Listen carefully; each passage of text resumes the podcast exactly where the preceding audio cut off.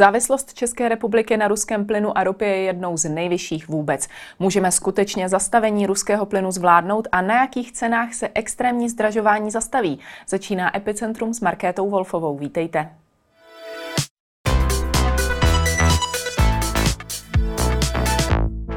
Ve studiu je se mnou bývalý předseda České vlády a předseda výkonné rady Teplárenského sdružení Mirek Topolánek. Dobrý den. Dobrý den vám přeji. Začnu vaším příspěvkem na sociálních sítích z víkendu. Za Babiše bez medaile, za Fialy bronz. Dají se podle vás srovnat výsledky hokejového nároďáku za posledních 5 let s výsledky v té době působící vlády?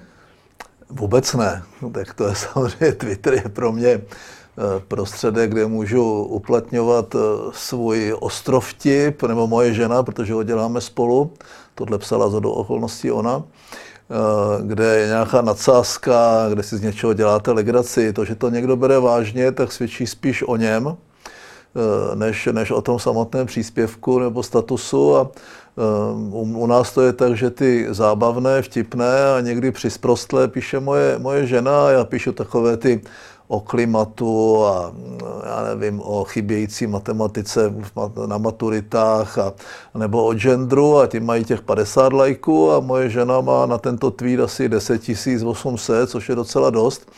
Nicméně berou to všichni strašně vážně a ty sítě ukazují, jak se ti lidi už zpytoměli a jak vlastně jim sarkazmus vlastně se vytratí z toho krátkého statusu a jak to všechno berou jako nesmírně vážně, mě je jich trochu líto. No. Nicméně dá se říct, že u vás doma je teda větší influencer vaše manželka.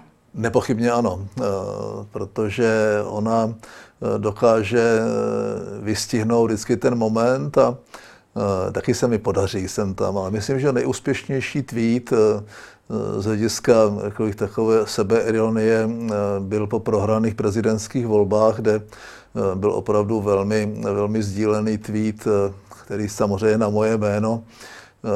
Je to dobrý pocit znát osobně skoro všechny své voliče. Že takhle my to bereme, bavíme se tím a teď jsem nedávno vyhrožoval, že až budu mít 100 000 sledujících, čemž už se blížím, že toho nechám, že mě to v zásadě nebaví, že tam je jenom pár lidí, které stojí za to sledovat, které přesně už znám.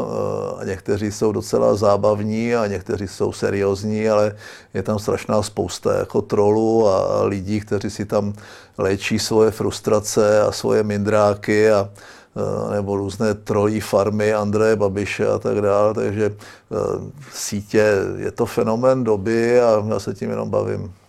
Nicméně, kdybyste měl omedailovat tuto vládu zatím za tu krátkou dobu, kterou působí a třeba tu předchozí, dostalo by se na medaile? Tak tu minulou nebo těch posledních 8 let před nástupem Fialovy vlády ani hodnotit nechci, tam dobré slovo nemám. Pro některé ministry absolutně, někteří dělali svoji práci a nemůžu říct, že by prostě byli tak špatní, nebo že by tihletí byli o tolik lepší, ale celkově ta nástup té Fialovy vlády mě vzbudil určité naděje, že se vracíme ke standardní politice a že se vracíme k nějaké slušnosti a k nějakému respektu a už ty první měsíce ukázali, že ta opozice válka, neválka, krize, nekrize, tak blokují a obstruují jednání té sněmovny, říkají strašné věci, většinu svých vlastních chyb se snaží hodit na tuhle vládu, takže téhleté vládě já bych dal takové 2 mínus, kdyby to byla 5 jakoby bodová stupnice. Medaile, politika není o medailích, teda musím říct. Jo, to je, vždycky řešíte, se rozhodujete mezi nějakým špatným a ještě horším řešením, takže snílci, kteří si myslí, že se rozhoduje mezi dobrým a ještě lepším, anebo ti, kteří jako si myslí, že se rozhoduje mezi tím dobrém, mezi tím zlém, tak ti by prostě se vůbec tomu neměli věnovat, protože tak to není. Tahle vláda se dostala do situace, kterou nezpůsobila. místo aby realizovala svůj program, tak řeší od začátku, řekl bych, zbytky covidové krize, nezvládnuté tou minulou vládou, řeší energetickou krizi způsobenou jednoznačně Ruskou federací a chybami Evropské komise a našimi, mimochodem i těch dvou bývalých vlád, o nepřipravenosti, řeší inflační krizi, která s tím souvisí, potenciálně potravinovou krizi, řeší samozřejmě celou řadu dalších věcí, řeší to tak, jak umí a zatím nedělají velké chyby a dostávají se pod strašný tlak, pořád jsou nějaké volby a dostávají se pod tlak odborů, dostávají se pod tlak lidí, kteří mají hluboko do kapsy a to, co si myslím, že ta vláda má dělat a to dělá, starat se o ty, kteří opravdu padají do existenční chudoby, do existenčních starostí a starat se o ty, kteří si nemůžou pomoct sami a ty se dají celkem jasně definovat. Jsou to důchodci a tím nemyslím všichni důchodci, ale to se velice složitě odhaduje. Já jsem taky důchodce. Jsou to samoživitelé, jsou to handicapovaní, jsou to opravdu chudé rodiny s dětmi, jsou to lidé, kteří už předtím byli v podstatě na hranici nějakého minima, že nemohli platit nájem, energie a pro ně tato skupina, ty skupiny lidí, to stojí za to je nějakým způsobem stabilizovat a pomoct jim a ti ostatní to zaplatí. A to ještě jako ti lidi pořádně nechápou, protože si vůbec neuvědomují, v jaké jsme situaci, co se na nás řítí, jak vlastně složitá bude třeba ta následující dekáda geopoliticky, bezpečnostně, energeticky, z hlediska ekonomických problémů a tak dál. To znamená, za mě ta vláda 2 minus a 2 minus proto, že to není vláda podle mého gusta. Je to sice lepší z obou jako docela složitých variant, ale určitě to není, jak říkají, vláda pravicová, to nikdy ani být nemohla. To je vláda středová, kde jsou prostě strany spíše nalevo od středu a jsou tam strany napravo od středu, dělá středovou politiku, takže rozčílení pravicových voličů, že ta vláda je málo pravicová, rozčílení levicových voličů, že ta vláda je málo levicová, je nemístné, že ta vláda taková je, takhle si ti lidi zvolili. Takhle jí dali mandát a ta vláda prostě dělá to, co umí. 2 minus. V některých oblastech dokonce lepší 2. Řekl byste, že jde o českou vládu, která má za dějiny samostatné České republiky nejsložitější situaci? Myslím si, že ano. My jsme tu situaci taky neměli jednoduchou. Přišli jsme rovněž po té trojvládě Špidly, Grosse a Paroubka po letech růstu i 7% růstu ekonomického do začínající recese a finanční a ekonomické krize. Řešili jsme už tehdy plynovou krizi a měli jsme docela slabý mandát ve sněmovně 100-100. Ta vláda je brána jako vláda ODS, ale ODS neměla v té vládě většinu, stejně jako ji nemá v této. A přesto si myslím, že ta situace teď jako kombinace všech těch negativních jevů, která nás dostává do skutečných problémů a celou řadu lidí. Dneska se odhaduje 12 až 15%, potenciálně 30% lidí v této zemi dostává do složitých existenčních starostí, tak to je něco, co nikdo od toho roku 89 nezažil. A je třeba říct, že část jsme si toho způsobili sami, ale velká část je exogenní, přišla k nám zvenku. A teď se můžeme pouze bavit o tom, jak dalece za to můžou ty ambiciózní a smělé klimatické plány Evropské komise, jak dalece za tím může kolaborace s Putinovým Ruskem, jak dalece za to může tištění peněz a přežívání těch krizí tím, že vlastně ožebračují tu střední třídu a jak dalece jsme se mohli lépe připravit v té poslední dekádě nebo v těch posledních dekádách na tu situaci, která přišla a která přišla docela logicky. A když jste zmiňoval tu případnou nespokojenost pravicových a levicových voličů s tím, že vláda není ani dostatečně pravicová, ani levicová, z posledního průzkumu agentury STEM, kterou si nechala vypracovat televize Prima CNN News, to vypadá, že více než 70% Čechů si myslí, že současná vláda nepomáhá dostatečně v této krizi. A to je něco, co samozřejmě já těm lidem rozumím, V neděli byla docela dobrá debata Sobíšek, Niedermayer, Holub, jeden analytik, jeden europoslanec, bývalý viceguvernér centrální banky a současný člen bankovní rady, která přesně kopírovala to, co si o tom myslím. Prostě lidé se zatím mentálně nevyrovnali s tím, že opravdu schudneme, vlastně schudneme úplně všichni. Úkolem toho státu je, aby nepadla ta skupina, která byla ohrožena už předtím na absolutní dno, aby se prostě z nich nestali bezdomovci, aby ti lidé byli schopni posílat děti do školy, aby byli schopni je nakrmit, aby byli schopni zaplatit nájem, aby byli schopni zaplatit energie, ty základní potřeby, ty basic needs.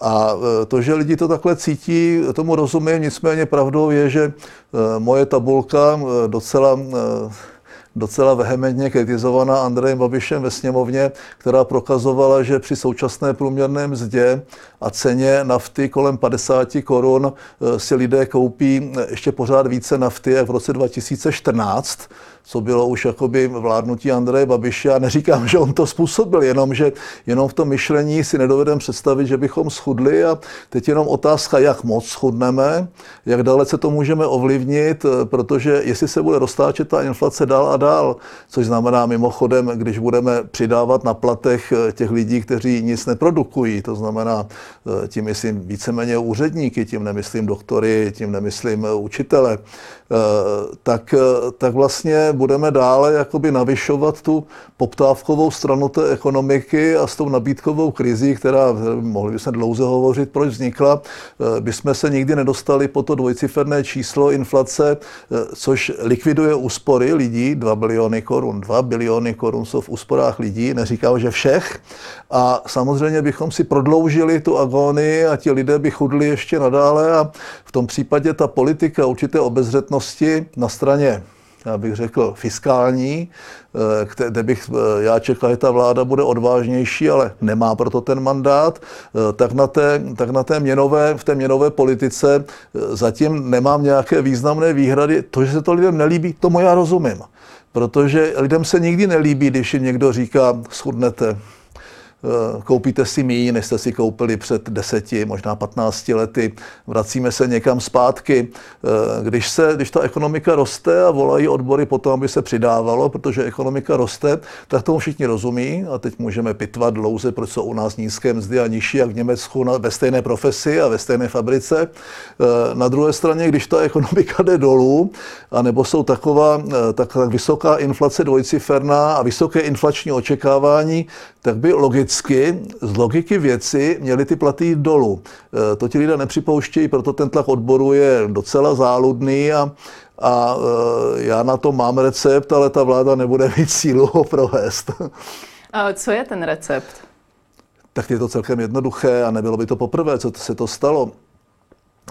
U těch oborů, kde opravdu nechci, aby odcházeli lidi, a opravdu ta inflace na úrovni 15% jim bere 15% jejich příjmu, bych šel, a doporučuji to i ekonomové, renomovaní ekonomové, na nějaký kompromis, že by měli zvýšení někde na polovině té inflace s tím, že by nepřišlo v červenci, ale třeba i v září nebo v říjnu, protože v červenci začne v té ekonomice vlastně relativně ta inflace snižovat ve srovnání s minulým rokem, kde už inflace narůstala až za té Babišovy vlády. To znamená, to je ten krok, a u těch úředníků bych řekl, no rozhodněte se, jestli chcete zvýšení 7, 10 nebo 15%. Nicméně 7, 10 nebo 15% lidí prostě z té administrativy odejde.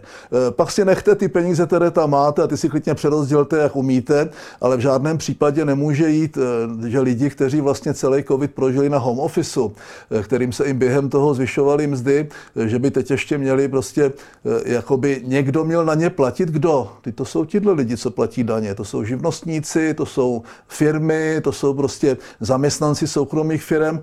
To jsou lidi, kteří to celé zaplatí. Nikdo jiný to zaplatit nemůže, protože stát žádné jiné příjmy nemá. A zadlužovat se více, jak říkají analytici, když to bude jednorázový výdaj typu uprchlíci, 70-100 miliard, tak ten jednorázový výdaj se dá akceptovat. Ale ten strukturální deficit, to permanentní zadlužování té země, kde nezáleží na tom, kolik procent, že jsme pořád ještě 6. nebo 7. nejméně zadlužená země, není podstatné. Podstatné je, co o tom říkají trhy, jestli jsou ochotny věřit tomu státu, že je schopen platit dluhy, nebo úroky z těch dluhů, a je velký rozdíl, jestli platíte 50 miliard, jenom úroky z dluhu ročně, anebo 150 miliard. To znamená, tam ten prostor veliký není, to zadlužování velké být nemůže, a tak se bavíme o tom, jestli se mají zvýšit daně, a to já říkám, když podnikatelé říkají, ten stát nám nepomáhá. Tak říkám, tak dobrý, tak on vám zvýší daně a pak to, co vám veze, vám nějak vrátí. To chcete? To přece není cesta. To znamená, myslím si, že mentální změna u těch lidí ještě nenastala, u některých ani nenastane. Bude to znamenat velké politické, vnitropolitické turbulence. Může to znamenat vlastně díky té energetické krizi turbulence v Evropské unii. Najednou jsou tady zase ti, co mají, a ti, co nemají, a musí spoléhat na nějakou solidaritu. A pokud té solidaritě nedojde, což je docela možné, tak ta eroze Evropské unie může být daleko silnější, než jenom z důvodu toho, že mají jiný názor na klimatické změny, na Green Deal a na nějaké další věci, protože opravdu se budou rozevírat nůžky mezi těmi, kteří jako jsou ve hře, jsou u stolu, a mezi těmi, kteří opravdu se musí doprošovat. A v této situaci my dneska jsme. Vy jste nedávno řekl, že hrozí, že až 4 miliony Čechů spadnou do té chudoby. Jak si to představit? Jak... To je chudoba. Není to přesný pojem. No určitě ne, dostanou se do problému se splácením svých účtů případně. Je to zhruba 30% těch lidí se může dostat díky cenám energií do situace, kdy nebudou schopni platit své účty. A teď já nemám rád slovo energetická chudoba.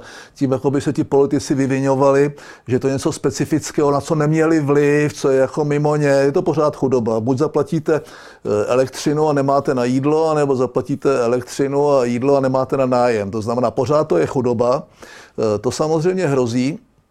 A ten stát opravdu velmi cíleně, velmi jakoby kogentně cíleně musí tyhle ty lidi, nesmí nechat tyhle ty lidi padnout. A pokud se jedná o nižší střední třídu, která do toho může padnout, do této situace, tak některá ta opatření, která jsou navrhovaná, speciálně sociální tarif na energie, určitá pomoc na úrovni 15-20%, což si myslím, že je v této chvíli dostatečné, plus některé další nástroje pro rodiny s dětmi, které ještě pořád nejsou schváleny. Sice mi u toho jako jde trochu mráz po zádech, ale tyto peníze nejsou proinflační v tom smyslu, že by znamenaly zvýšenou spotřebu těch lidí. Oni pouze uhradí ty basic needs, ty základní potřeby, to znamená nájem, elektřinu, plyn, potraviny. Takže tam ty proinflační tlaky z toho to nehrozí, a my musíme se dostat nejméně do konce roku nebo už potom červenci ideálně na nějaké jednociferné číslo inflace, aby jsme zabrzdili to inflační očekávání, že lidi budou počítat jak ve své spotřebě, tak ve svých úsporách nebo neúsporách vlastně už s tím vysokým inflačním, budou mít vysoká inflační očekávání, a změní se spotřebitelské chování, a to jenom bude roztáčet prostě kolaté inflace, a inflace prostě jed. To jako vůbec není situace, kterou bychom si měli přát.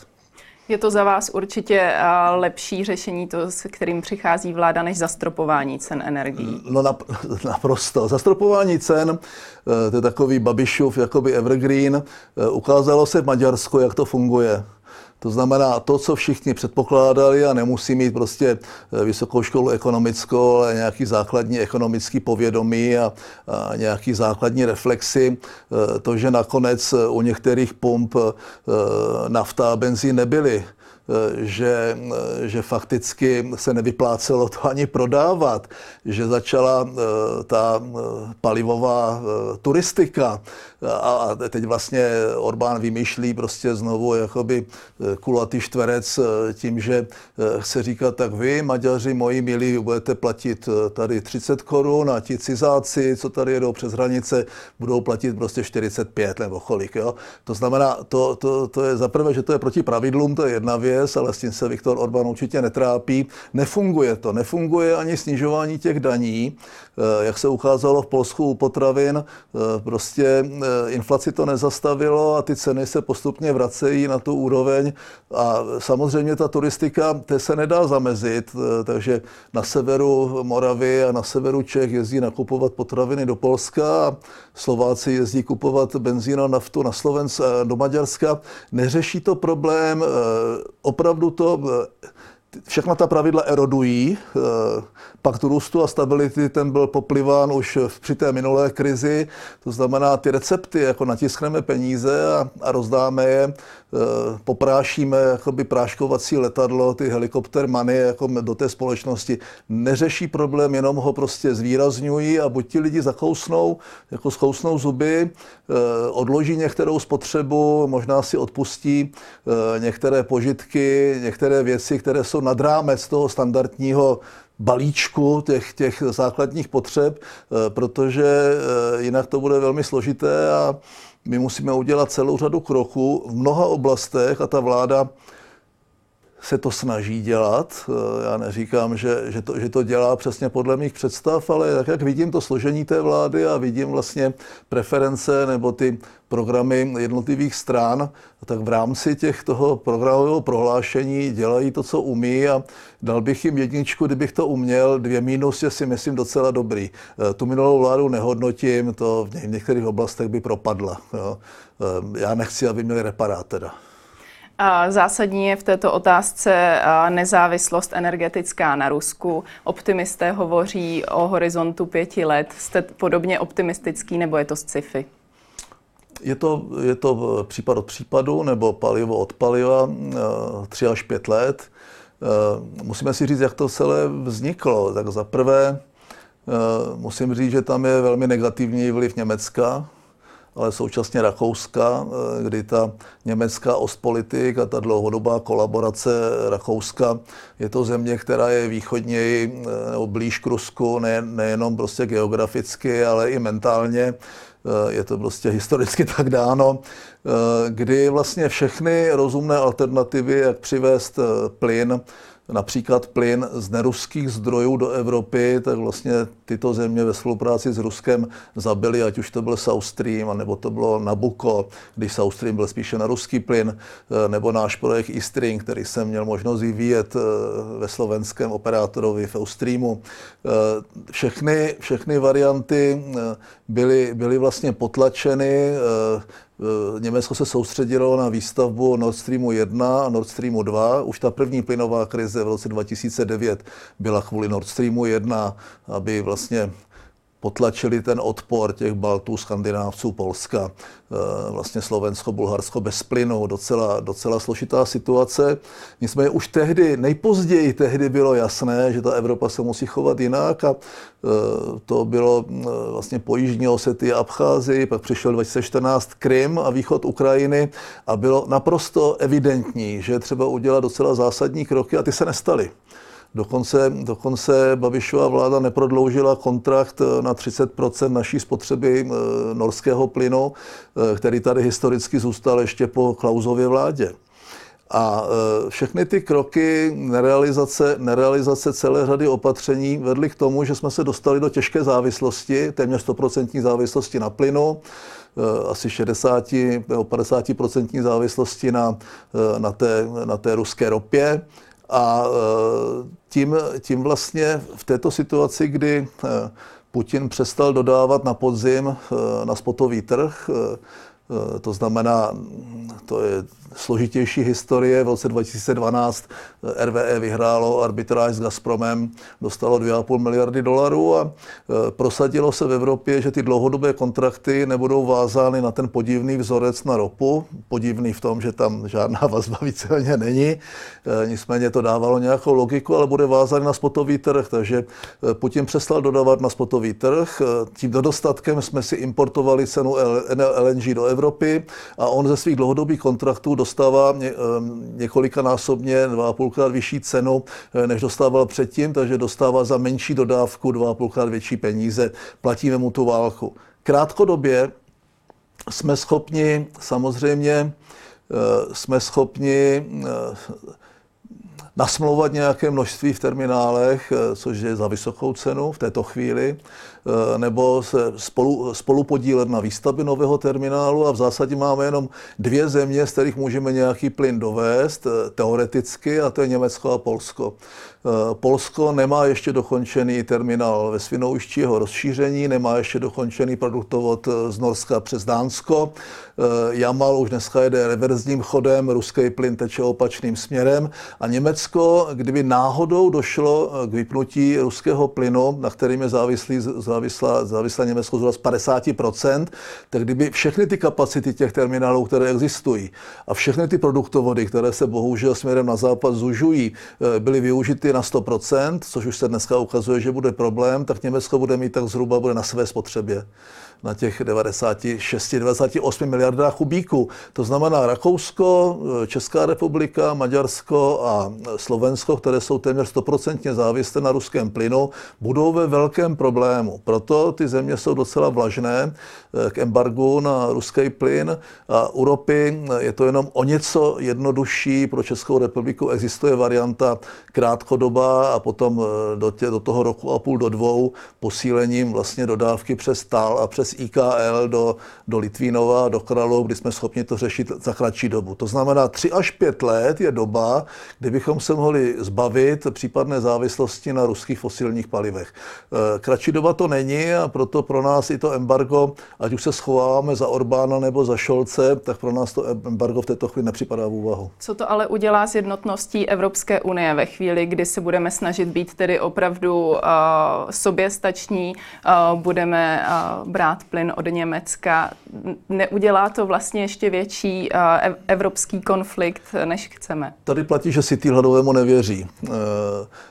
Přestože Evropské komisi a vlastně všem těm státníkům je jasné, jaká je situace střední Evropy, tak pořád jako sednatě tlačí, což má svoji logiku z hlediska té války a z hlediska naší pozice v té válce, myslím tím Evropské unie, to znamená stojíme na straně Ukrajiny, protože to pro nás je geopoliticky zásadní a můžeme se k tomu vrátit.